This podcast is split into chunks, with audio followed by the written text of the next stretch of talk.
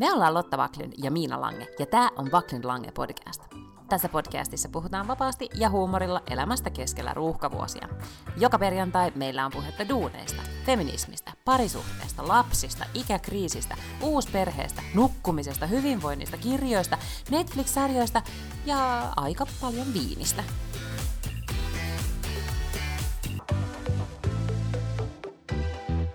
Tämä vaatii tummaa suklaata ja mä ostin on olemassa semmoista joku tämmöinen Lindin suklaa, joka on niinku 90 prosenttista tai 95 prosenttista suklaata.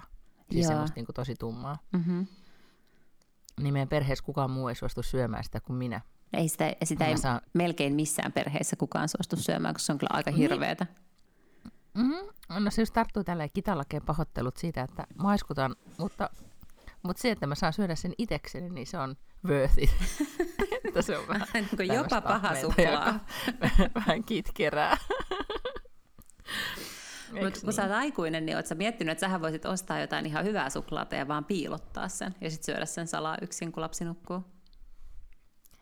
niin? Ongelmahan nyt ei ole siis se lapsi, joka söisi niitä karkkeja Aa, tai vaan, suklaita. vaan mies. Mm. No mutta ajoitat sen suklaan syömisen sellaiselle illalle, milloin hän ei kotona. Ai niin, tä- mä voin tehdä tässä kaikenlaisia muuveja, mutta, mutta mä en ole varmaan ainut, jo, jolla on kotona semmoinen miespuolinen henkilö, joka, jolla on joku tutka ja sitten se kaivaa tuolla, tuolla kaappeja sokerin himoissaan. Mutta joo, tämä Lindi 95 pysyy mulla itselläni. Mulla mun ystävä aikoinaan mulle eh, esitteli tämän suklaan ja sitten minä aina silloin tällöin siihen tartun, kun haluan lainausmerkeissä hemmotella itseäni. niin, koska sä voisit myös sellaista niin kuin luonnon kaakaopulveria vaan niin kuin syödä lusikalla. Sekin on ihan yhtä pahaa ja aiheuttaa ihan yhtä paljon tyydytystä. Mm. Silloin joskus, kun mä oon ollut semmoisella raakaravinnolla, niin silloin siinä sai syödä semmoisia cocoa-nipsejä, jotka taisi olla just raakaa kaakaota mm-hmm. semmoisena lastuina. Joo. Niin ei ollut hyvää. Ei, ei se ei ole, Sekä- se, se ei ole mm. niin kuin oboipulveria se. Ei. Mutta suklaan syönnistä tuli mieleen, että mä oon tänään siis googlannut, on olemassa semmoinen laskentataulukko, mihin voi syöttää, että jos koira on syönyt suklaata, niin että miten paljon se on syönyt ja minkä kokoinen koira on, että niin kuin, kuoleeko se välittömästi vai vasta 12 tunnin päästä tähän suureen suklaamyrkytykseen, koska koirathan on suklaalle allergisia. Mm-hmm. Kun meillä, meillä oli molemmat koirat tänään kotona ja, ja sit iso koira ei ole tämmöinen niinku rohmuaja, mutta pikkukoira on. Ja sitten pikkukoira oli yllyttänyt tämän ison koiran ottaan, kun oli jäänyt pöydälle tämmöinen ruotsalainen klassikko, oli keksoklad. Se on vähän niin kuin kismet, mutta niinku vielä semmoinen höttösempi suklaakeksi vohvelihärdelli, niin se oli jäänyt keittiön pöydälle. Iso koira oli ylettynyt siihen ja sitten kai sitä antanut sille pikkukoiralle, koska pikkukoira oli sitten tuhonnut sen. Öö, mä en siis hetkeäkään usko, että sä voit tietää, että joku koira on yllyttänyt jotain toista koiraa tekemään jotain asioita. No mun mielestä meidän pikkukoira on sen verran fiksuja, tiedätkö, manipuloimaan, että se eikä pystyisi tähän. No, öö, joka tapauksessa sitten paljastui, että tässä nimenomaisessa ruotsalaisessa klassikossa, eli keksokladissa, niin siinä ei käytössä katsoen ole lainkaan niin kuin sitä niin kuin kaakautta ja sitä suklaata, missä on sitä aineesta, mikä, aine, tai mikä on koirille vaarallista, koska se on vaan jotenkin, se on vaan rasvaa ja vehnää. Siinä on joku ruskeata rasvaa sinne kaakauta nimeksikään. Joten se sitten siitä jännittävästä dramaattisesta hetkestä kesken työpäivän. Mutta sulla on ollut paljon jännittävämpi päivä kuin mulla. Mulla on ollut hyvin jännittävää. Me nauhoitetaan siis tiistai-iltana ja mä oon ollut koko päivän Nordic Business Forumissa, joka on tämmöinen, niin kuin, en mä tiedä, bisnesihmisten flow, tai mikä se nyt sitten on, mutta siis tällainen tapahtuma, mitä odotetaan, kun kuuta nousevaa, tapahtuu aina näihin aikoihin vuodesta. Tota, tietenkään nyt ei ole ollut sit pari vuoteen, koska se on massiivinen tapahtuma. Messukeskuksessa siellä on joku 7000 ihmistä siellä paikan päällä ja sitten 20 000 kuulemma siellä striimin päässä. Et sitten ihmiset ostaa tämmöisiä striimejä, että ne pääsee niitä sitten, voivat katsoa sitä ohjelmaa vaikka Mä kotoa. oon tämmöinen striimaaja. Mm. Meidän työpaikka tarjoaa striimauksen. Niin. Joo, ja monet katsoo just kotoa, mm. mutta sitten osa on tehnyt vielä sellaisia niin kuin ne, tavallaan, että ne on neukkariin virittänyt sen ja sitten siellä saa käydä katsomassa työpaikalla sitä päivän aikana. Ja mä oon ollut silleen vähän niin kuin hommissa siellä. Mä oon useampana vuonna ollut jollain tavalla siellä Nordic Business Forumissa juontamassa jotain juttua.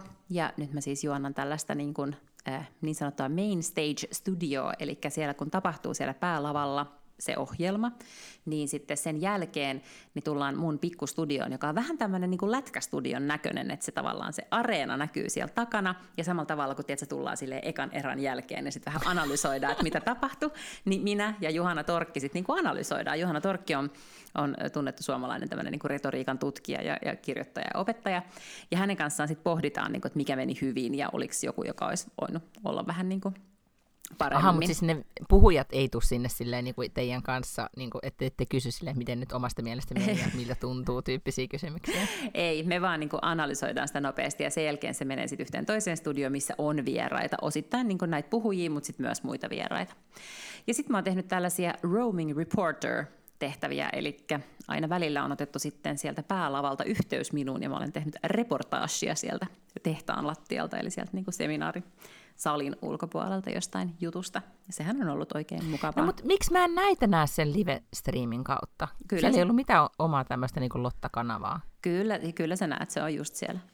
Siis se oli keskellä sitä ohjelmaa Aha, siellä okay. main stageilla tapahtui nämä niin kuin roaming reporter, eli kaikki siellä katsojatkin. Aha, no sen mä Mutta äh, törmäsin... Okei, voisitko aina laittaa mulle tekstiviestin, että nyt mä oon livenä? Nyt Joo, mä live.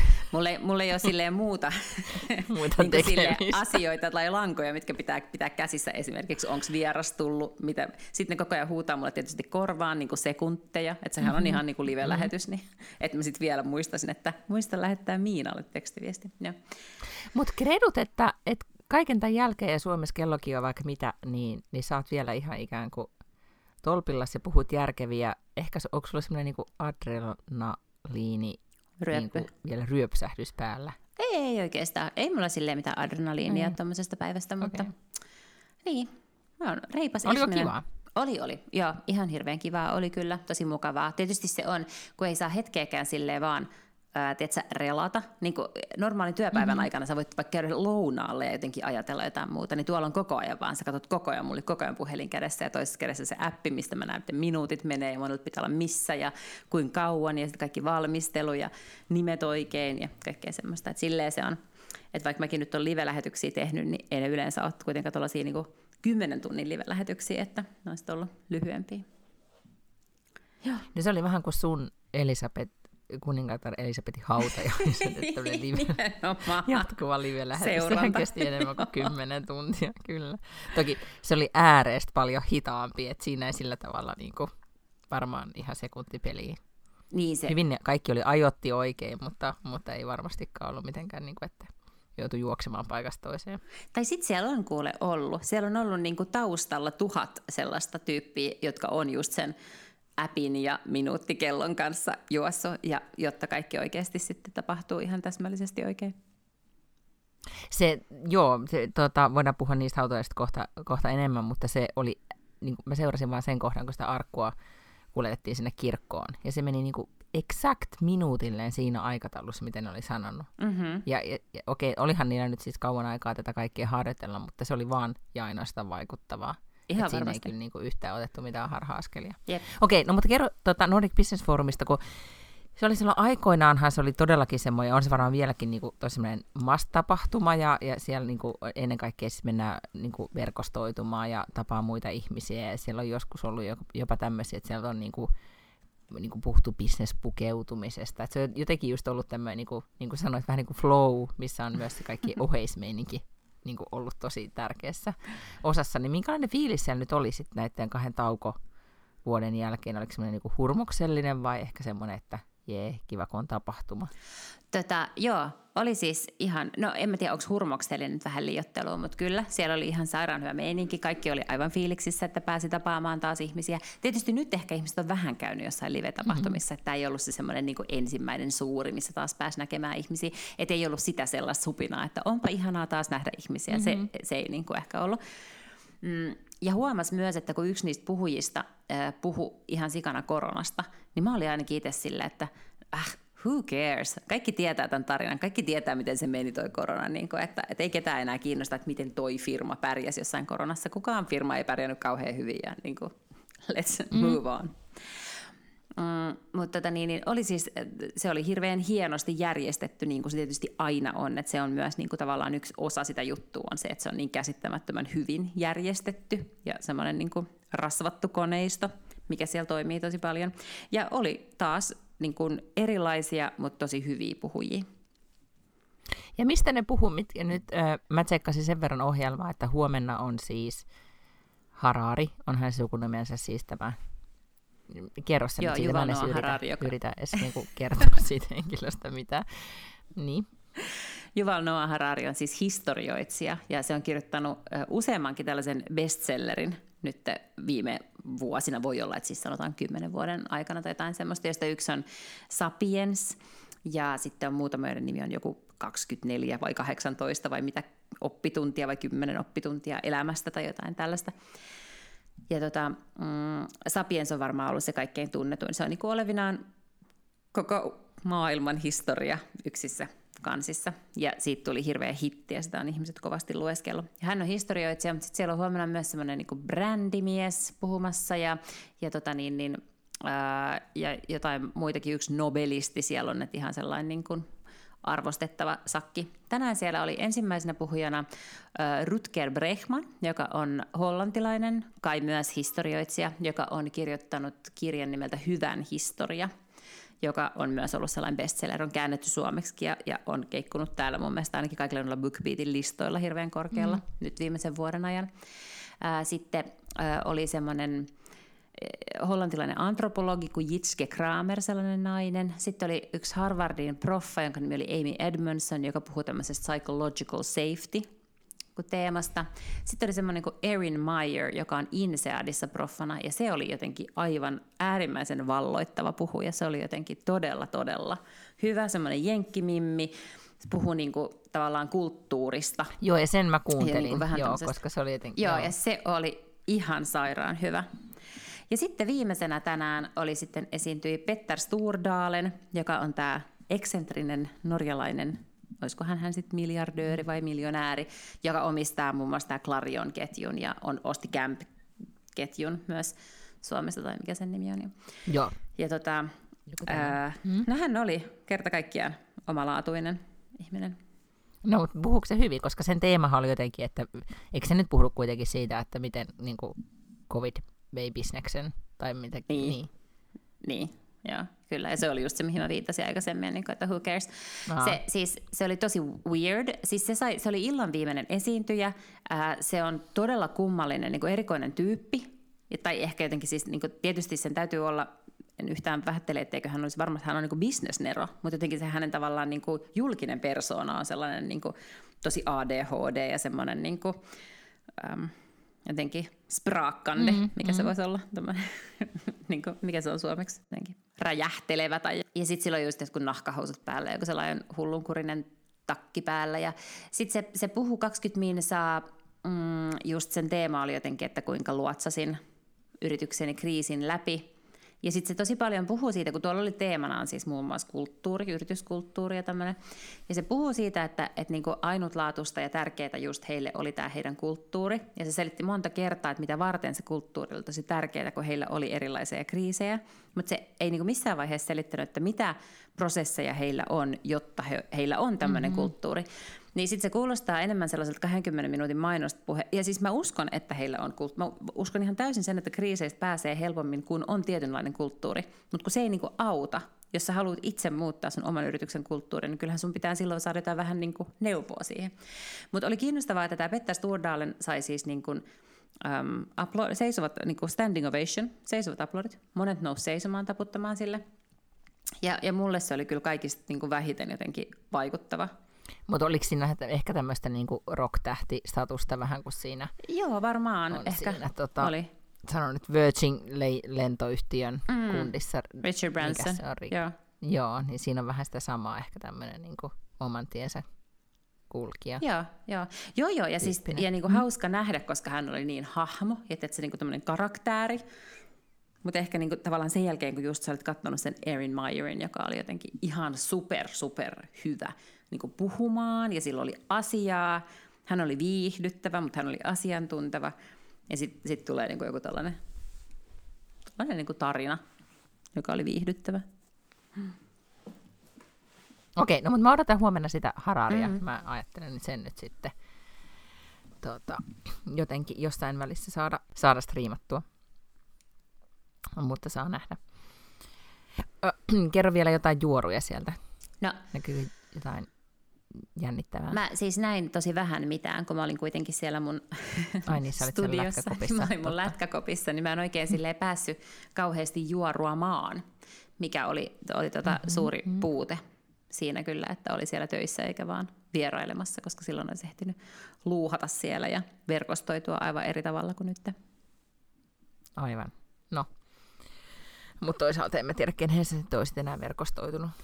Niin, oli siellä aika paljon tuttuja, mm. mutta siellä on 6700 ihmistä, että en mä niitä kaikkia kyllä tuntenut. Toisaan siellä jotakin tekemistä entä vielä sitten- ja- peltoa kynnettävänä. Kuinka tota KV se on? Siis, e, kun jos miettii jotain, nyt ei siis flowta mietitä, vaan sitä toista slassia, Mhm, mm-hmm. joo, joo. niin sehän on kuitenkin aika internationaaleksokkin, niin mites tää on? No kyllä siellä kaikki siis on englanniksi. Kaikki puhuu englanniksi, juontaja mm-hmm. on ulkomainen tai ulkomaalainen. Öö, mä sanoisin, että, mä en, en siis osaa sanoa prosentteja, mutta on ulkomaalaisia myös. Öö, paitsi paikan päällä vieraana, niin epäilemättä myös siellä striimin päässä. Aiotko se muuten mennä slassiin? Koetko sekin, että onko se toista kertaa nyt sitten pandemian jälkeen vai ekaa kertaa? Ei, kun ne oli, toista kertaa, ne oli kans viime vuonna. Mm. Ää, mulla ei ole silleen niin mitään asiaa slashiin. Mä oon siellä kerran ollut ja mä en saanut siitä niin mitään irti, että se on varmaan kiinnostavaa, jos sulla on kasvuyritys tai jos sä oot sijoittaja ja haluat, haluat sijoittaa, niin sit, sit sinne kannattaa mennä, mutta muutenhan se on vaan sellainen niin pimeä diskoteekki, jossa on niin standeja. Ei, ei, siis, ei, ei, niin? ei siitä oikeasti kukaan muu saa mitä. Siis, mä, e, puhu, sano, siis musta se on niinku yksi hie, Suomen hienoimpia tapahtumia, ja siis se on vienyt Suomea maailmankartalle, mm-hmm. mutta et ei se, ei se sellainen niinku mikään kuluttajajuhla siis sillä tavalla ole. Niin, ei todellakaan. Ei. Tota, meillä menee perheestä edustus sinne, mm. niin, niin sitten mä ajattelin, että ehkä yksi riittää. Niin. Mä oon ollut siellä kanssa kerran pimeässä diskossa, ja, ja sit vaan, koska silloin kun se oli, mä olin siellä, niin se oli monta vuotta sitten, kun silloin se oli vähän sinne, että kaikki oli siellä, niin sitten mäkin menin ja vaan pyörin siellä ja katsoin, mm. ajaa jännä disko, ja tulin pois. Niin, niin kun siellä on vähän, siellä on vähän laisemmin sellaista, sellaisia ständejäkään, että sulla olisi niinku mitä tekemistä. Mistä, että jos sä menet muuten vaikka niin messukeskukseen jollekin voi hyvin messuille tai puutarhamessuille tai jotain, niin sähän voit käydä kaikilla ständeillä vähän juttelemassa ja kattelemassa, että mitä täällä on, mutta valtaosa Slashin ständeistä, niille ei ole kiinnostusta sinuun ja sinulle ei ole kiinnostusta heihin. Eikö just näin? No, mutta sulla on vielä siis huomenna niin sanotusti pelipäivä. Joo, pelipäivä on heti aamusta mm. lähtien kyllä. No niin. No, täällä ei ole tapahtunut sitten mi- mitään noin jännittävää, eikä ole ollut tämmöisiä vieraitakaan, koska siis todellakin niin, niin olen vain yskinyt, koska nyt jo, joku long covid tässä nyt sitten on, tai en tiedä mikä keuhkoödeema, koska yskittää vaan, niin tota, en tässä oikein ruvennut mitään tehdäkään. Mutta sitten kuitenkin siinä eilen, eilen tota, oli työpäivän aikana niin taustalla tietenkin sitten Elisabetin hautajaiset. Äh. Ja minä niitä sitten nyt sitten katsoin, vaikka niin etenikin ihan kyllä todella, todella hitaasti, että ei siinä sillä tavalla niin kuin tarttunut, tarttunut mitään työflowta keskeyttää, kun, kun ma- marssittiin ja veisattiin ja näin, mutta, mutta kuten todettua, niin olikin, olihan se hieno spektaakkeli ja sellainen spektaakkeli, mitä emme elinaikanamme toista kyllä tule näkemään ihan tä- tällaisessa Tota, mittakaavassa varmaankaan. Ää, miten noi highlight, onko jotain sellaisia niin kuin kohokohtia, mitä voit poimia? No.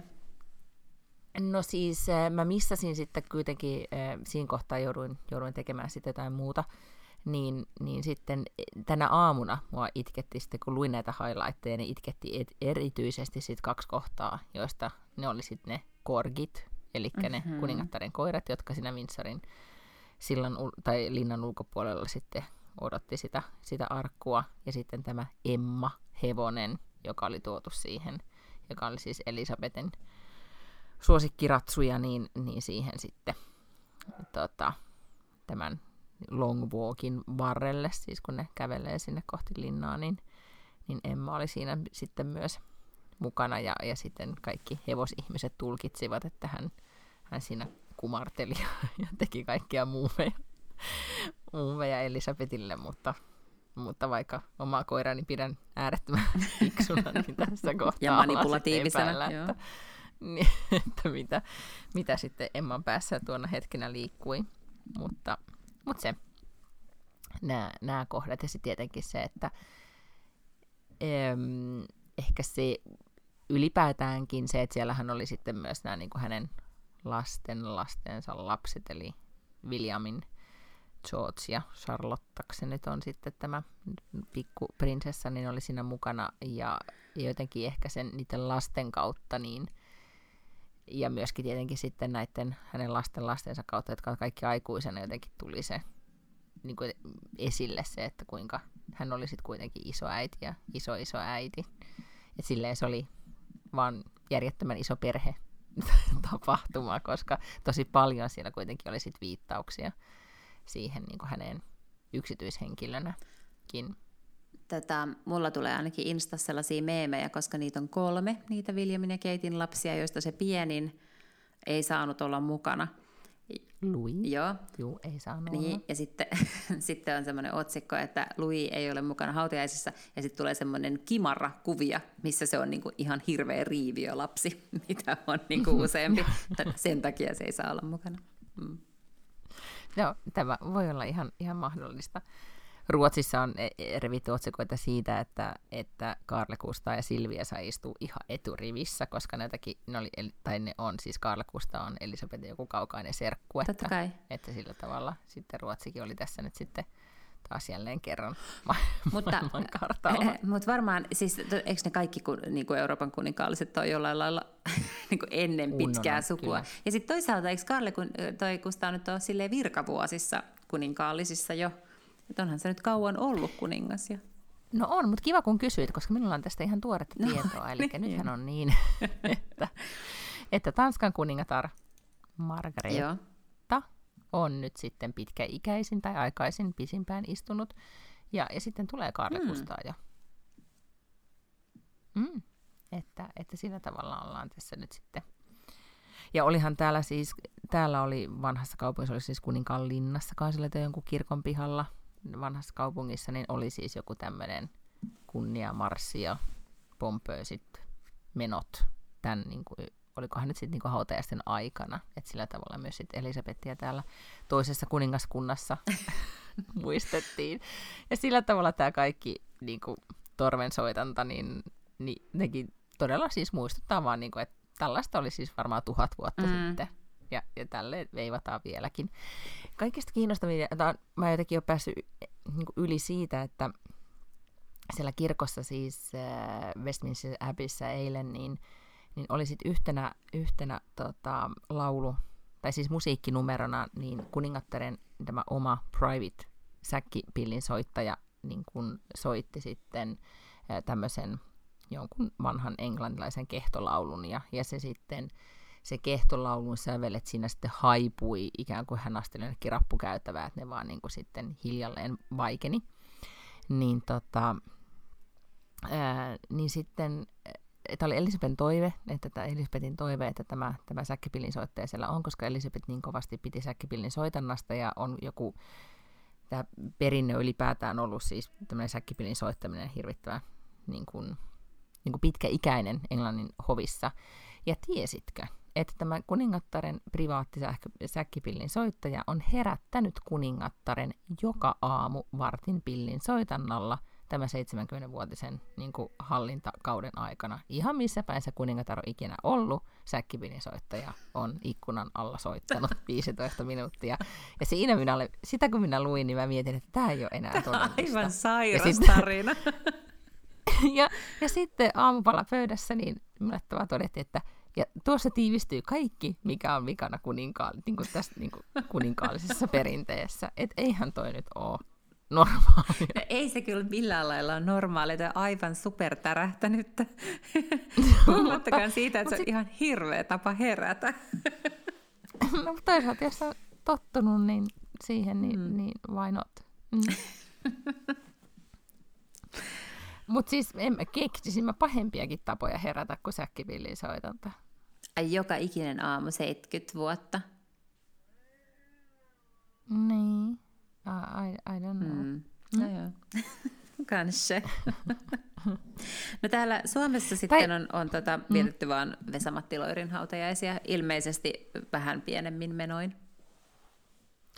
Joo, mutta luitko äh, Vesamatti Loirin hautajaisten ohjelmaa? Äh, Mitä siellä en, tapahtui kirkossa? Näin vaan jonkun twiitin, joka joku oli twiitannut, että Vesku oli itse pyytänyt, toivonut, että Samuli Edelman vetää Pegin. Joo, ja sitä mä meinasin sanoa, että se oli mun mielestä niin kuin cooleinta Kyllä, ever. koska sehän ei ole sellainen niin kuin harrashaut, niin kuin perinteisesti ehkä ajatellaan harrashautajaislaulu, vaan sehän on tosiaan tämä, oon mä juonut viiniä viinissä, monta pitkää kylmää lyypekissä. Kyllä. Hmm. Ja se oli musta jotenkin ja, ihana ja olisin ehdottomasti sen esityksen halunnut kuulla. Toki siellä oli paljon muitakin esityksiä, siis niin, tuota, Jenni Vartijasta lähtien, jotka siellä, siellä esiintyi. Niin ja sitten Lenita Airistohan piti muistopuheen ja, mm-hmm. ja senkin olisin halunnut kuulla. Pitäisikö alkaa itsekin nyt sitten suunnittelemaan, koska tota niin, niin, mä huomasin vaan, että mun ystävä, joka asuu Lontoossa, ehkä juurikin nyt sitten e, enemmänkin tähän kuningattaren poismenoon liittyen, niin oli tänään kirjoittanut Facebookiin, että, että älkää huolestuko, ei ole, mikään ei ole huonosti, mulla ei ole mitään sairautta, mm-hmm. mutta haluaisin tässä vaiheessa jo kertoa, mitä toivon, että tapahtuu, kun menen pois. Ja sitten se oli vaan silleen, että Um, että jotenkin, mä muista, että pitäkää hauskaa, jutelkaa toi, jotakin tämmöistä. Niin, mm-hmm. niin sitten pitäisikö nämä nyt alkaa sitten kirjoittaa ylös? Mä oon muutaman asian nimittäin sopinut siis tyttäreni kanssa. yksi asia, mikä ollaan sovittu, oli sellainen, että et tota, et mun hautajaisissa sitten niin äh, mä jätän mun kännykän kuitenkin mun tyttärelle niin, että se pitää sitä äh, ladattuna niin, että sit ne, ketkä ei tuu sinne hautajaisiin, niin se lähettää niin mun kännykästä – WhatsApp-viestin silleen, että kiitti vaan, kun olet ollut mun hautajaisissa, koska se olisi tosi creepy. ja sitten me ollaan vähän niin kuin jo sille mietitty, että mitä hauskaa voisi laittaa tuonne tota, hautakiveen. Ah, niin kuin ton tyyppistä. Mm. Mm, kyllä mä niin kuin näitä musiikkiesityksiä aloin, aloin myös jo miettimään, etenkin kun sitä Vesa Matin tota, listaa lueskelin. Ja tuli, jokuhan kirjoitti, kyllä oli jossain sosiaalisessa mediassa, että, että just Elisabetin hautajaisista, että se on tavallaan niin kuin sääli, että ihminen ei pääse näkemään omia hautajaisiaan. Hei, että muuta. kaikkia. Et, et, Mä mm. siis kerran äh, lähdin TV-alalta liian aikaisin, mutta mä olin konseptoinut vähän tämmöistä, niin että, että sä järjestät äh, niin kuin omat hautajaiset. Tai tavallaan, että sulle järjestetään sun hautajaiset. Eli mm. sä et ole itse mukana järjestämässä, mutta, mutta sä saat niin kuin kertoa. Äh, meillä vähän niin kuin tämmöinen wedding planner, niin olisi tämmöinen niin kuin funeral planner, mutta joku tämmöinen valovoimainen ihminen, joka olisi niin kuin tavallaan se ohjelman mm-hmm. tähti. Ja aina jokaisessa jaksossa olisi joku julkis, ja sitten se juttelisi sen kanssa ja kävisi läpi sen tavallaan koko elämän historiaa ja, ja niin kuin perhettä, ja siinä oppisi tuntemaan sitä julkista, mutta sitten sille järjestettäisiin hautajaiset niin, että hän itse ei ole siellä paikan päällä, mutta se katselee sitä koko ajan jostain tyyliin kaksipuolisen se, niin kuin peilin takaa. Ja kaikki tietää tietysti, että se ei oikeasti ole kuollut, mutta sitten ne järjestettäisiin, ja siellä pidettäisiin ne muistopuheet, ja siellä mm-hmm. muisteltaisiin sitä ihmistä just sellaisella tavalla, että jos se on muusikko, niin varmaan musiikin kautta ja niin kuin, mi- millainen ihminen se nyt sitten ikinä onkaan, jolloin tavallaan saisi kuulla ne kaikki hienot asiat jo etukäteen ja sitten se tavallaan lopussa tulisi sinne ja saisi sanoa jotain. Ihan hieno formaatti, mieti. On, ja itse asiassa tota, yksi mun suosikki, äh, ei voi sanoa kohtauksia, mutta siis inserttejä, tämmöisiä tarinoita, niin tässä suosikkipodcastissa, niin Aleksia Siken podcastissa, joka on nyt siis kymmenen vuotta jo pyörinyt, niin, niin on semmoinen, ehkä muutaman vuoden takaa, niin on semmoinen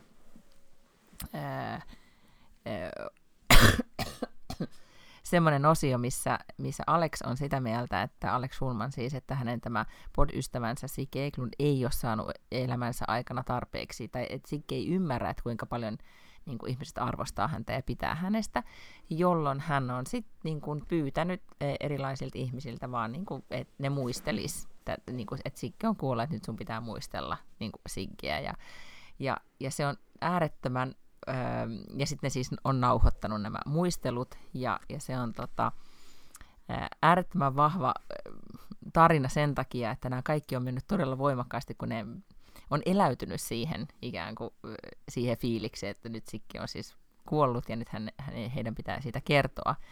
Ja, ja yksi näistä haastateltavista ihan alussa on siis ähm, vieläkin Expressenissä, niin Expressenin päätoimittaja, joka aloittaa se just silleen, että, että kuulin sen kesken kaiken niin uutispäivän ja tajusin, että lööppi menee uusiksi ja mietin, että mitä sanoja käytän ja, ja siis todella hyvin. Sitten siinä on muita heidän niin ystäviään, mutta sitten se loppuu kohti tiivistyy, koska sitten siellä on siis hänen isänsä, veljensä ja sitten lopulta vaimonsa. Ja se päättyy siis siihen, että Sikke itkee siis sille ihan niin lohduttomasti. Ja, ja, ja, sit, ja, ja se on todella... Äh, hän sitten niinku, lopussa vaan niinku sanottu, että, niinku, että kiitettyä Aleksia sitä, että kiitos, että niinku, sä teit tämmöisen jutun. Mm. Ja sitten siinä sosiaalisen median päivityksessä, mikä näistä Elisabetin hautajaisista koski just sitä, että, että ihmisten pitäisi nähdä omat hautajaisensa, niin se kyllä päättyi sitten siihen, että, että ehkä ei kansi odottaa hautajaisiin. Mm. Ja tässä tämä ehkä oli sitten se pointti, että kannattaa sanoa silloin, kun me kaikki ollaan vielä elossa. Nimenomaan. Nämä kaikki tärkeät, hyvät asiat. Nimenomaan siitä se mullakin oikeastaan syntyi toi, toi idea, mutta ää, en sitten koskaan päänyt, päässyt pitchaamaan tätä, tätä tota niin, niin, ohjelmaideaa, mutta toihan olisi oikeasti ihan todella ihastuttava. Ihmiset katsoisivat tai itkisivät kuin vain elämäätä. Ja sitten, niin, ja pitäisikö se entäs nyt näin äh, podcast-aikoina, niin eikö se toimisi myös sitten kuitenkin ilman sitä? Toimisi, joo. Siinähän se visuaalisuus on, on oikeastaan mm. niin kuin toissijasta loppujen lopuksi. Mm-hmm. Niin kuin häissä. Häissä se on esimerkiksi niin kuin tärkeää. Niin, mutta sitten et esimerkiksi, no joo, tietenkin, voisihan sitä ajatella, että jotkut äh, saattaisivat kunnioittaa äh, vainajaa, jos, jos he ovat olleet hyvin värikäs persoona, niin sitten ehkä jotenkin pukeutumisellaan tullessaan sinne hautajaisvieraaksi, mutta, mutta muuten niin no päivän sankarihan näyttää vähän niin kuin samalta kaikissa hautajaisissa. Ellei sitten satu ole Englannin kuningatari, että on semmoinen miljardien kruunu Juh. ja joku jättivaltikka ja jätti mikä, lippu ja, ja sitten tietenkin oli, oli kauniit kukat päällä. Mm-hmm. Että siinä oli sillä tavalla visuaalisestikin jo vähän mietitty, että tässä, tässä ei kuka tahansa niin mene. Joo, näin se on. Nyt sä yllätyt, kun mä haluan puhua vaatteista. Uu, no todella. Mm. Yes, syksyn muotispesiaali vihdoinkin. Nyt kaikki ne kuuntelijat, on toivonut, että, että nyt niin Tukholman muotiraportti, niin nyt sitten Lotta voi haastatella Miinaa. Olen kiinnostunut, Joo. mitä Tukholmassa tapahtuu. Vai? Väärin. Olen lukenut Apulehdestä kolumnin, josta haluan puhua. Terkut Apulehteen. Tästä on tullut todella viraali kolumni, koska se on tör- jotenkin törmännyt, joka... olen törmännyt siihen todella paljon tällä viikolla. Et ole ensimmäinen, joka puhuu tästä. Mm-hmm. Kati Lahtinen, joka onko hän toimittaja Apulehdessä, en tiedä hänen taustansa, on kirjoittanut siis taskuista. Ja äh, tämä ei ole ollenkaan triviaali asia. Se on itse asiassa todella pitkä kolumni, jossa puhutaan niin monista kulmista siitä, että miten taskutkin saatana ovat niin patriarkaatin ää, puristama, mm-hmm. Tai, tai miten me eletään patriarkaatin puristuksessa myös meidän taskujen kanssa. Ähm, hän viittaa sellaiseen kirjaan kuin Näkymättömät naiset. Muistatko, mekin ollaan puhuttu siitä mm-hmm. ehkä niin kuin vuosi pari sitten. Oli semmoinen Karolin Criado, joka on tämmöinen toimittaja, Karolin Criado Perez, joka kirjoitti semmoisen kirjan kuin, kuin Näkymättömät naiset, jossa hän puhuu tosi paljon eri kanteilta, kertoi siitä, että miten tavallaan koko yhteiskunta on rakennettu miesten malleilla, paitsi että niin crash test dummies sitten esimerkiksi ja, ja kaikki tämmöiset on, niin kuin, se, se malli on aina mies, miksi puhelimet on niin isoja, miksi ne mahu naisten käsiin sen takia, että ne on niin kuin suunniteltu miesten käsiin. Eli tavallaan se on mies vartalo ja mies on aina se standardi kaikille suunnittelulle ja sitten naiset kärsii siitä usein, koska naiset ei ole ihan samanlaisia. No, nyt sitten päästään siihen, hän, hän oli niin kuin, tämä havainto, minkä hän oli ensin tehnyt, oli se, että miesten osaston yöpuvussa oli taskut ja naisten puolella ei, vaikka vaate oli täsmälleen muuten ihan samanlainen tämmöinen pyjama. No, hän oli sitten toimittajana ö, ottanut yhteyttä valmistajaan, jonka selitys oli, että taskut maksavat.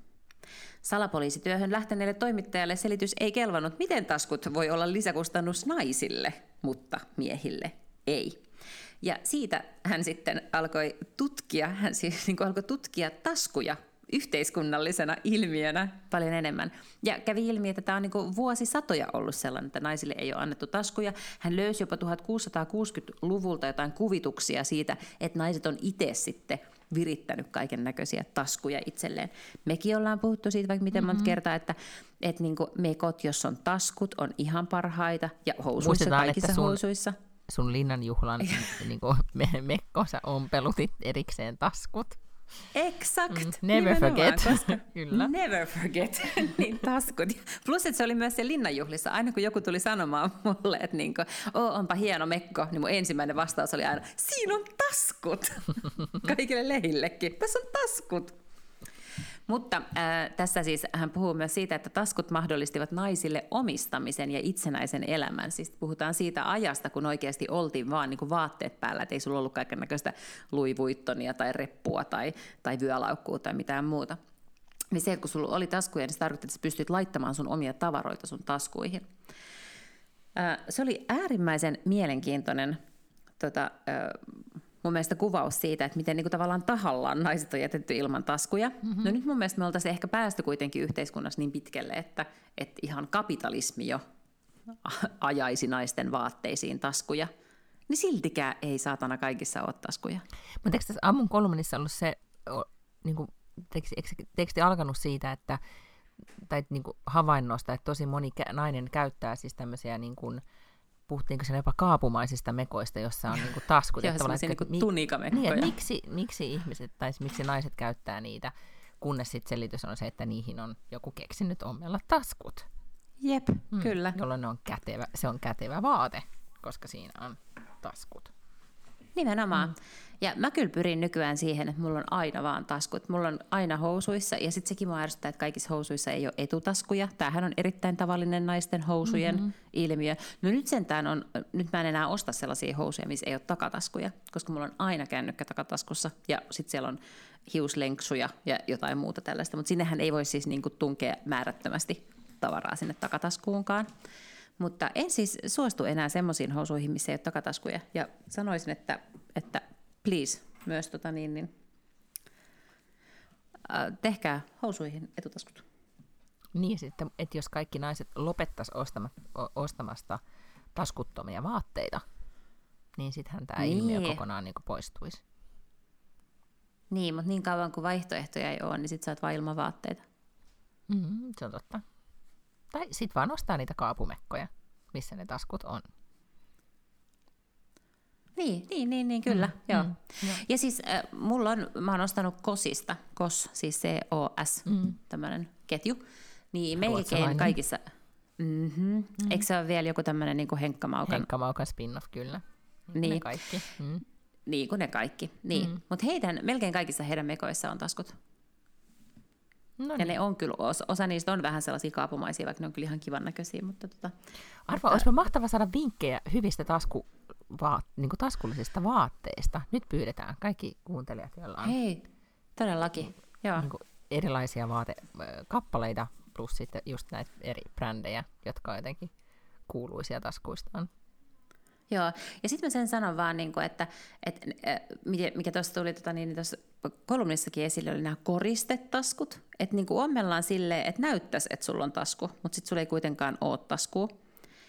Ja sitten toinen on, että nähdään se vaiva, että ommellaan naisille rintatasku paitaan. Kun se on mm. just se niin kuin ainoa tasku, mitä sä et voi käyttää. Mitä se sinne sun rintatasku, lompakonko?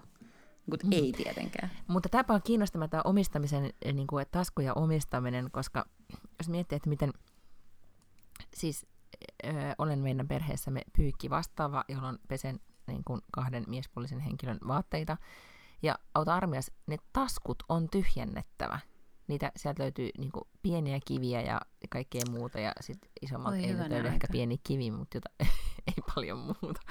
Siis kaikkea mahdollista, koska ne taskut mahdollistaa sen, että sieltä voi käytännössä katsoa niin kuin, kaikkea mahdollista kantaa mukanaan. Ja, ja et hirveä niin, virhe niin. laittaa pesukonetta päälle, jos ei ole niin kuin, kattanut niitä taskuja. Niin, koska sitten siellä on niitä kiviä ja pikkukolikoita ja ties mitä nenäliinoja. Ja, niin, kyllä, just näin. Niin, tota, niin, niin tämäkin hauskuus jää sitten kokematta, jos ei ole taskuja, mihin tunkee niitä kaikkia. Mm. Mutta mä tiedätkö, lopetin kännykän pitämisen takataskussa edelleenkin sitä silloin tällöin sujautan kotioloissa, mutta, mutta tota, mut on kerran äh, Tukholmassa niin metrossa, mä oon ollut silloin mulla on ollut siis vauva vaunuissa, ja mä oon pitänyt sitä niin kuin vaunua mm. silleen kaksilla käsillä siinä metron isoissa rappusissa, niin sitten yksi nainen on vaan tota, ihan jäi erikseen mua odottamaan siihen rappusten yläpäähän ja sitten sanoi, että tiedätkö, että sulla on toi sun kännykkä tuolla takataskussa ja sulla on, sä pidät vaunua, niin, niin se, täältä lähtee kännykät kävelemään, että älä, et pidä se jossain paremmassa tallessa. Ja sitten mä säikähin yeah. niin paljon, että ajattelin, että en voi koskaan pitää kännykkää takataskussa. Joo, enkä mä itse asiassa sitä ulkona pidäkään, koska sit se on yleensä, kun on takki päällä ja muuta, niin se on hankala sitten sit tota niin, niin, ää, sieltä kalastaa sieltä takataskusta, että sit se on yleensä jossain muualla. Mutta jos mä kuljen vaikka toimistolla tai kotona tai jossain tuommoisessa paikassa sisätiloissa, niin mulla on melkein aina takataskussa. Joo. Taskut kunniaan. Taskut kunniaan. Joo, mä itse asiassa... Lisää taskuja kansalle, mm. naiskansalle. Ja mä epäilen, että just kuningatar Elisabetille esimerkiksi oli paljon semmoisia hameita ja kaikkia, niin kuin oli mm-hmm. neuletakkeja, missä oli tasku. Sehän piti usein käsiä taskussa. Se oli taskuihminen. Niin. Joo. Mm. Niin on se nyt helvetti, jos pitää kuningattareksi ryhtyä, että saa tarpeeksi taskuja ihminen elämänsä. Mm. No, täällä ei ole tämä meidän manipuloiva koira, joka laittaa nyt mulle tekstiviestiä, mutta eräs perheenjäsen just nyt laittoi viestin, että får jag ta en kexoklad? Mitä mä sanoin? 95, Lindi 95 ei lähtisi, mutta kaikki muu lähtee. Ymmärrän, no anna nyt lupa. En, en, katsotaan, en vastaa, mitä ehkä sitten syytetään koira. Ja sanotaan, koira söi. Seuraa Joo. tämänkin. Mutta hei, ähm, mulla oli vielä yksi tämmöinen äh, podcast-maailmaa ja muutakin maailmaa ehkä hieman järisyttänyt uutinen, mutta mekin tämän podcastin alkuaikoina ollaan ehkä puhuttu podcastista, jonka nimi on ollut Serial, muistaakseni. Jep. Joka oli ensimmäisiä no hei, ever tämmöisiä niin kuin bingeattavia äh, true crime podcasteja. Mm-hmm. Jossa siis, mä en edes muista sitä tarinaa, että miten se nyt menikään, mutta siinä oli siis... Mä Okei, okay, okay, briefaa. Tätä, siis se oli ihan sietämätöntä, se tuli aina torstaisin. Ja sitten piti niinku odottaa, että se tulee, kun se ilmestyi, mei, ilmestyi jotenkin niinku Jenkeissä torstai-iltana ja meillä perjantai-aamuna tai jotain sellaista. edes niin kuin... Mä oon ehkä kuunnellut no sitä silloin... niin jälkijunassa silleen, että Niin, mä kato, ei silloin alkuun, Joo. se tuli mm. kerran viikossa. Mm. Mutta äh, oli siis tämmöinen amerikkalainen tu- toimittaja, joka alkoi tutkia tällaista keissiä. Äh, häneen otti yhteyttä yksi nainen, jonka veli, niinköhän se meni, vai serkku, oli mm-hmm. vankilassa. Ja hän oli sitä mieltä, että todennäköisesti syyttömänä. Ja hänet oli tuomittu siitä, siellä murhasta. Ja näin tämä nainen, tämä toimittaja siis rupeaa sitten tavallaan tutkimaan ikään kuin tätä murhaa. Mutta se murha on tapahtunut pitkän aikaa sitten, oliko se nyt kymmenen tai kolme. Niin, niin, aivan, eli niin kuin yli kymmenen vuotta sitten. Ja sitten hän alkoi tutkimaan sitä tavallaan niin kuin askel askeleelta, että se jutteli kaikille ihmisille, ketkä se sai kiinni, ketkä oli tuntenut sen, sen tytön, joka oli murhattu ja kaikki siitä ympäristöstä. Ja sitten se alkoi laittaa niin kuin kasaan sellaista tavallaan timelinea, että mitä kaikkea oli tapahtunut minäkin hetkenä ja kuka oli ajanut minnekin. Ja selvitettiin, että kenen kännykkä oli pingannut, missä tämmöisestä niin kuin kännykkäverkko tämmöisestä niin kuin tornista ja, ja hirvittävästi yksityiskohtia. Että se oli vähän niin kuin tämmöinen who done it, niin kuin murhamysteeri. Paitsi, että se mm. oli ikään kuin jo ratkaistu sillä tavalla, että, että se yksi mies oli pantu linnaan siitä. Mutta kaikki, jotka kuunteli sitä, niin oli tietysti aika vakuuttuneita siitä, että, että oli se sitten syytetty, tai siis syyllinen tai ei, niin tämä henkilö, joka istuu vankilassa, niin oli siellä tosi hepposin todistein. Mm-hmm. Että ei ollut oikeasti mitään, mikä niin kuin aidosti... Ähm, niin kuin olisi ollut vedenpitävä todiste siitä, että hän on ollut sen tytön, se tyttö oli sen ex-tyttöystävä, että se olisi ollut sen läheisyydestä tai että sillä olisi ollut joku murhaväline tai että niin kuin ei ollut mitään DNAta tai mitään tämän tyyppistä. Ja sitten se oli siis äärimmäisen hyvin kerrottu tarina, mutta se oli tosi tarina. Se oli ehkä ensimmäisiä tällaisia, niin kuin, tai se olikin ensimmäinen mm. podcast, joka oli jotenkin ainakin löi isosti läpi ylipäätään, mutta sitten se tietysti synnytti heti tämän tämmöisen niin kuin true crime-genren. Kyllä. Joo, että Adnan Sayid, joka on siis se, joka siellä oli siellä vankilassa, niin hän on myös äänessä tosi, mon, niin kuin tosi paljon siinä Itse. seriaalissa. Kyllä. Ja nyt sitten hänet on vapautettu. Tuomari on nyt sitten päättänyt Baltimoressa, että, että tässä ei nyt sitten oikein, että ei tälle tuomiolle ollut perusteita tai jotenkin vaan niin kuin, siis kumonnut sen. Ja se istui siis 23 vuotta kerkesi istua vankilassa. Nythän mm-hmm. joku valitusprosessi on vissiin vielä käynnissä ja tässä nyt voi ehkä sitten käydä vielä miten tahansa, mutta nyt sitten hän on, hän on kuitenkin tota, eilen siis vissiin päästetty vapaalle jalalle vankilasta. Ja se on aika hevi, koska se oli tosi nuori, koska ne oli lukiossa silloin. Mm-hmm kun se murha tapahtui, eli, eli onkohan hän ollut sitten 17, ehkä hän on sitten just täyttänyt 18, että hän on sen takia sitten saanut tuomion tavallaan aikuisena. Niin, hän on niin, nyt tota, 41. Saatte... Niin, mm. ajattele. Mm. Kyllä. Niin hänen tavallaan, no voiko, en mä tiedä, voiko sanoa parhaat vuodet, mutta onhan se nyt niin kuin hurjaa, että nyt, nyt hän aloittaa, jos hän nyt sit oikeasti vapautuu. On. Niin aloittaa jotenkin vähän uudestaan elämän. Ei sillä ole mitään koulutusta, ei sillä ole mitään työkokemusta, ei sillä ole mitään verkostoja. No toki hänellä on aivan uskomattoman paljon tunnettuutta tuon niin serialin takia, mutta silti. Se on totta, ja nyt sitten serialista on tullut siis uusia jaksoja. Tietty. No, kato, sen mä huomasin ja mä ajattelin, että mun on pakko päästä jotain vaiheessa kuuntelemaan. Aivan, mutta älä nyt aloita, koska nyt sun pitää kuitenkin, kuitenkin mm-hmm. kohta mennä nukkumaan, koska sulla on huomenna niin tärkeä päivä siellä pelipaikoilla lätkästudiossa. Kyllä. Näin. Sen jälkeen mä, sen jälkeen mä kierrän messukeskusta ja kuuntelen ne kaikki putkeen. Niin, Sillä mä tein silloin, kun se, se oikeakin jakso tuli. Kun jakso ei ollut loppu ja mä olin kävellyt kotiin, niin mä kiersin korttelin pari kertaa, että mä ei kuunnella sen loppuun sen jakson. Klassinen. No tuli ainakin askeleita, mm-hmm. Jos ei Jep. muuten. Mahtavaa. Mä aion, tota, mä en ole kyllä kattonut tänä, siis en ole katsonut enkä lukenut öö, muistaakseni yhtään mitään kuluneella viikolla, mutta äh, mä en ole varmaan tässä podcastissa nyt vielä kehunut siis, tai ylipäätään sulle kehunut tätä mun uutta appia, jonka nimi on Todoist. Ahaa, et ole. Katsotaan nyt vielä, että varmaan sanoa sen nimen oikein. Joo, sen nimi on Todoist, joka on siis muistaakseni niin, näitä lista-appeja meillä on ollut mm-hmm. niin kuin moniakin käytössä ja aina toivottu, että se ratkaisisi kaiken. Tai ainakin mulla on aina suuri toive, että kun mä otan jonkun appin käyttöön, niin sitten se maagisesti ratkaisee kaikki ongelmat. Mutta nyt tämä Todoist vaikuttaa ihan niinku sairaan pätevältä, koska mä olen nyt tunkenut Aha. koko mun elämäni tähän Todoistiin, koska mulla alkoi olla sellaisia niin kuin, ää, mä huomasin nyt syksyn aikana, että tuli vähän semmoisia niin pieniä stressireaktioita siitä, että muistaa niin kuin, pieniä asioita, vaikka niin kuin, muista pyytää Walterin futissuojat Ludvikin äidiltä tyyppisiä asioita niin nyt mä vaan siis naputan ihan kaikki asiat sinne. Ja sitten siihen voi laittaa deadline-päiviä, niin kuin minäkin päivänä, ja katsoa sitä kalenterin näkymänä, tai sitten se hälyttää, että tänään pitää tehdä tätä. Ja sinne voi laittaa subtehtäviä, että jos vaikka kirjoittaa itselle, että muistat tilata talvivaatteet Valterille, niin sitten voi jo laittaa listan niitä linkkejä, mitä sä oot kattonut niistä vaatteista, ja sitten vaan zum, zum, zum tilata. Niin kuule, mä tätä listaa vaan hakkaan täällä päivät pääksytysten, ja yhtäkkiä on semmoinen olo, että ainakaan hirveän monta palloa ei voi tipahtaa. Niin, Erittäin hyvä. Ja tätä voisit synkkailla niin perheenjäsenille ja, ja kaikkea mahdollista, että jos haluaa sitten niin sanotusti delegoida. No very mm. good, hei. Tämä to-doist täytyy olla, täytyy ottaa nyt sitten testiin. Joo, tämä oli se, vaatii ehkä vähän, niin kuin, useinhan, että tämmöiset ohjelmat toimii, ne vaatii sen, että näkee sen vaivan, että opettelee, miten se toimii. Ja tässä ehkä poikkeuksen niin tämän kohdalla teki just se, että mä näin sen vaivan, että mä ymmärrän, miten tämä toimii, niin tätä on myös sitten sit vähän helpompi käyttää. Mutta joo, sitä suosittelen.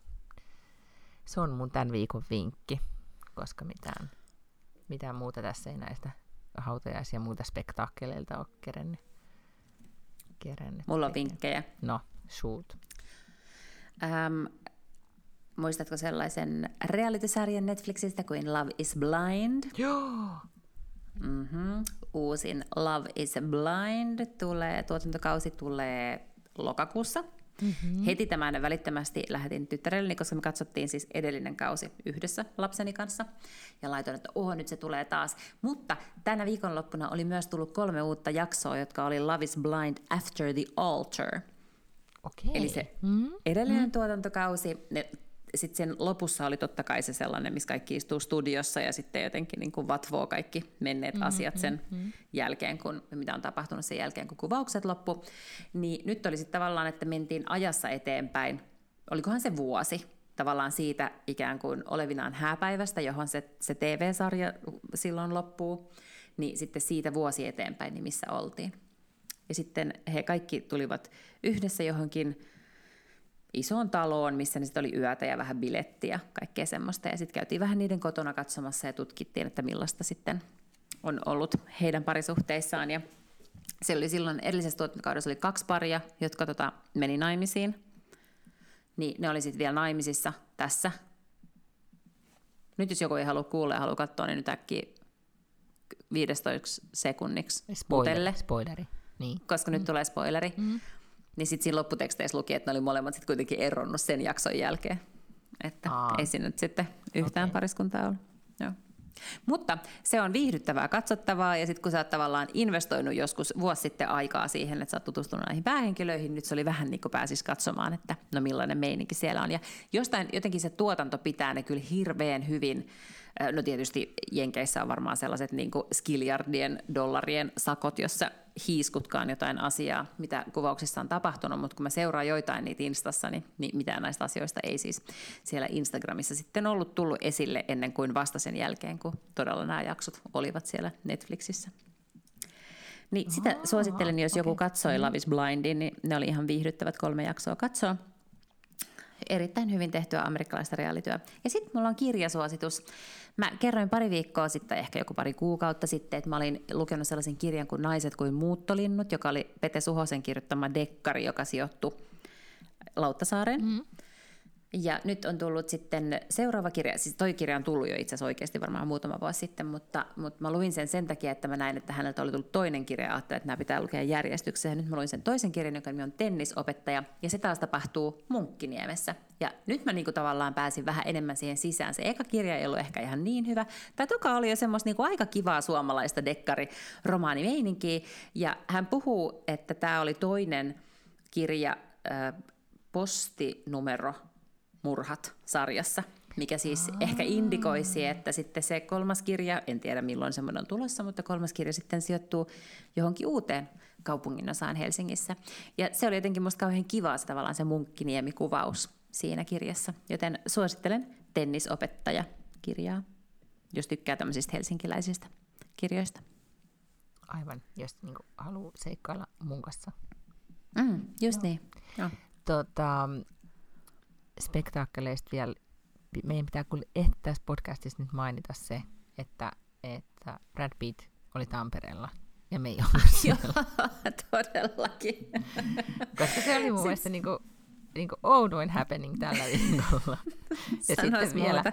ja sitten mä en tiedä, mitä Hesarin päässä liikkui, tai Hesarin ki- pääkirjoitustoimittajan päässä liikkui, kun niillä oli siis semmoinen kolumni, tai kun se pääkirjoitus tai otsikko vaan, että et, et ei, tehdä, ei tehdä tästä nyt numeroa tästä Brad Pittin vierailusta. Oli niin kuin Tampereen murteella jotenkin muotoiltu se, se otsikko. Mutta olipa erikoista, että nyt on Brad Pittin ihan- taidetta Tampereella.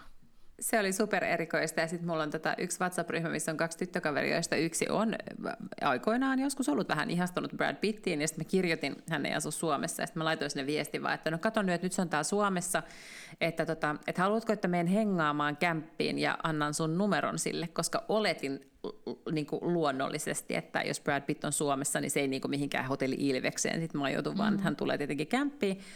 Niin eikö Jumala sitten seuraavana päivänä ollut uutinen, että hän oli ollut Ellivuoressa yötä. ja siis Kaikista Ellivuori on semmoinen, kaikista, se on semmoinen Vammala, tai mikä Sastamala on siis mun mielestä paikkakunnan nimi nykyään, ennen se oli Vammala, mutta sitten tapahtui joku kuntaliitos, siellä on Sastamala, ja Ellivuori on semmoinen tota, ehkä 70-luvulla rakennettu hiihtokeskus, ja varmasti siellä on tapahtunut jonkunnäköinen remontti, mä en yhtään epäile, mutta mä oon itse ollut keikolla Vammalassa joskus, no 2005 aikoihin, ehkä vähän myöhemmin, ja mä muistan, että se ohjelmatoimisto laittoi mut yöksi hotelli Ellivuoreen. Ja siis se oli iljettävin läävä, missä mä ikinä ollut yötä se, se huone. Ja mä mietin, että tännekö ne on sen Bradin tunkenut. No ehkä siellä on sitten joku remontti käynyt sitten. Eihän siellä on remontti käynyt ja olisiko hän sitten, ainakin hän oli sitten, koska sitten lähteenä oli paikallinen Sirpa, joka oli jommalle kummalle iltapäivälehdelle kertonut, että todennäköisesti hän saunoi sellaisessa savusaunassa ja ehkä yöpyi hienossa huvilassa, joka on siellä jotenkin Ai, lähistöllä. oispa ollut, miten, miten olisi just sattunut sama niin kuin saunavuoroon, tai siis ehkä niillä on jotenkin turvatoimet, ettei se olisi ollut on mahdollista, mutta, mutta kertakaikkisesti ihan jännittävä ajatus, että Brad Pitt oli Tampereella. Joo, mm. joo. Ja mieti, jos se on tullut ketä tahansa vastaankin siellä Tampereella, niin sen ajatushan ei ole voinut olla, että kato, tuossa on Brad Pitt, vai kato, miten tuo jätkä näyttää noin paljon Brad Pittiltä. Koska eihän se ikinä oikeasti voisi ajatella, että Brad Pitt tulisi vastaan jossain Hämeen tiellä. Ei, se olisi ollut aivan mahdollista. Mahdotonta, no. kyllä. Se oli vähän kuin, nyt lopetetaan tämä podcast anekdooli Elisabeth, kuningatar Elisabetista. Oletko lukenut sen, kun oli se amerikkalaispari, joka tuota, käyskenteli jossain, mikä sen linnan nimi nyt oli? Valti. Buckingham Palace. Ah, Balmoral. Balmoralin nummilla. Ja, ja, tota, ja sitten kuningatar oli siellä henkivartijansa kanssa myös samoilemassa, ja sitten tämä pariskunta oli tavannut kuningattaren henkivartija ja alkanut keskustelemaan, että, että, että, niin kuin, että onpas tällä hienon näköistä ja niin tämmöistä yleistä juttelua ja, ja että käyttäkö usein täällä. Ja kuningatar oli sanonut, että juu, että ihan lapsesta saakka ja, ja näin. Ja, ja sitten, sitten tämä pariskunta oli aivan innostunut, että, että hyvänen aika, että, että jos olette olleet täällä niin paljon, niin sitten varmaan olette myös kuningattaren törmännyt kun ei tunnistanut Elisabetia. Ja sitten Elisabeth oli sanonut, että et ei, että en, en minä, minä en ole niinkään hän, häntä, häntä nähnyt, mutta, mutta tämä henkivartija, muista sen kundin nimeä, niin hän on kyllä tavannut kuningattaren useamman kertaa. Ja sitten, sitten pariskunta oli kysynyt, että oh, no minkälainen se kuningatar on. Ja sitten tämä kai niillä on ollut pitkä ja lämmin suhde Elisabetin kanssa, koska tässä hän, hän uskalsi sitten henkivartija siihen sit sanomaan, että jotenkin, että hän on jotenkin niin kuin, välillä voi olla äkkiväärä, mutta, mutta sitten hyvin huumorin tajuinen ja näin. Ja, ja sitten ne ot, ot, sit otti kuvan vielä tässä näin tämän, niin kuin, tämän ihastuttavan vanhemman rouvan kanssa. Ja, ja sitten ne on mennyt, lähtenyt pois koti, kotiin. Ja tota, vaan sen takia, että et, et, niin kuin, että, on, että nämä on ihmiset, jotka on nähnyt kuningattaren ja otetaan kuva. Ja sitten lähtenyt kotiin. Ja sitten kuningatar oli sanonut henkivartijalleen, että, että toivoin, että toivoisin olevani kärpäsenä katossa, kun he näyttää kuvan sukulaiselle tai tuttaville, että mistä saa tietää, että he ovat, he ovat olleet Elisabetin kanssa sit samassa kuvassa. Ihana tarina. Eks niin? Ja sen takia sosiaalinen media on ihana, koska sieltä löytyy kaikki tämmöisiä tarinoita nyt mm-hmm. sitten korkien ja ponien lisäksi tämän hautajaisten aikana. Näin. Et näin. Mut nyt sun on pakko mennä nukkumaan, koska me ei sitä riskiä, Joo. että lätkästudiossa huomenna on, on tota, menee sekunnit. Ajatus katkeilee. Ja sekunnit sekaisin. Jep. Mutta hyvä. Kuullaan sitten taas ensi viikolla. Tämä mm-hmm, on tämä niin syyskuu kääntyy ihan kohta, kohta loppua kohti ja alkaa lokakuu ja niin, Juhlaviikot. Juhla, juhlakuukausi. hei, ensi viikkoa. Hei, moi moi.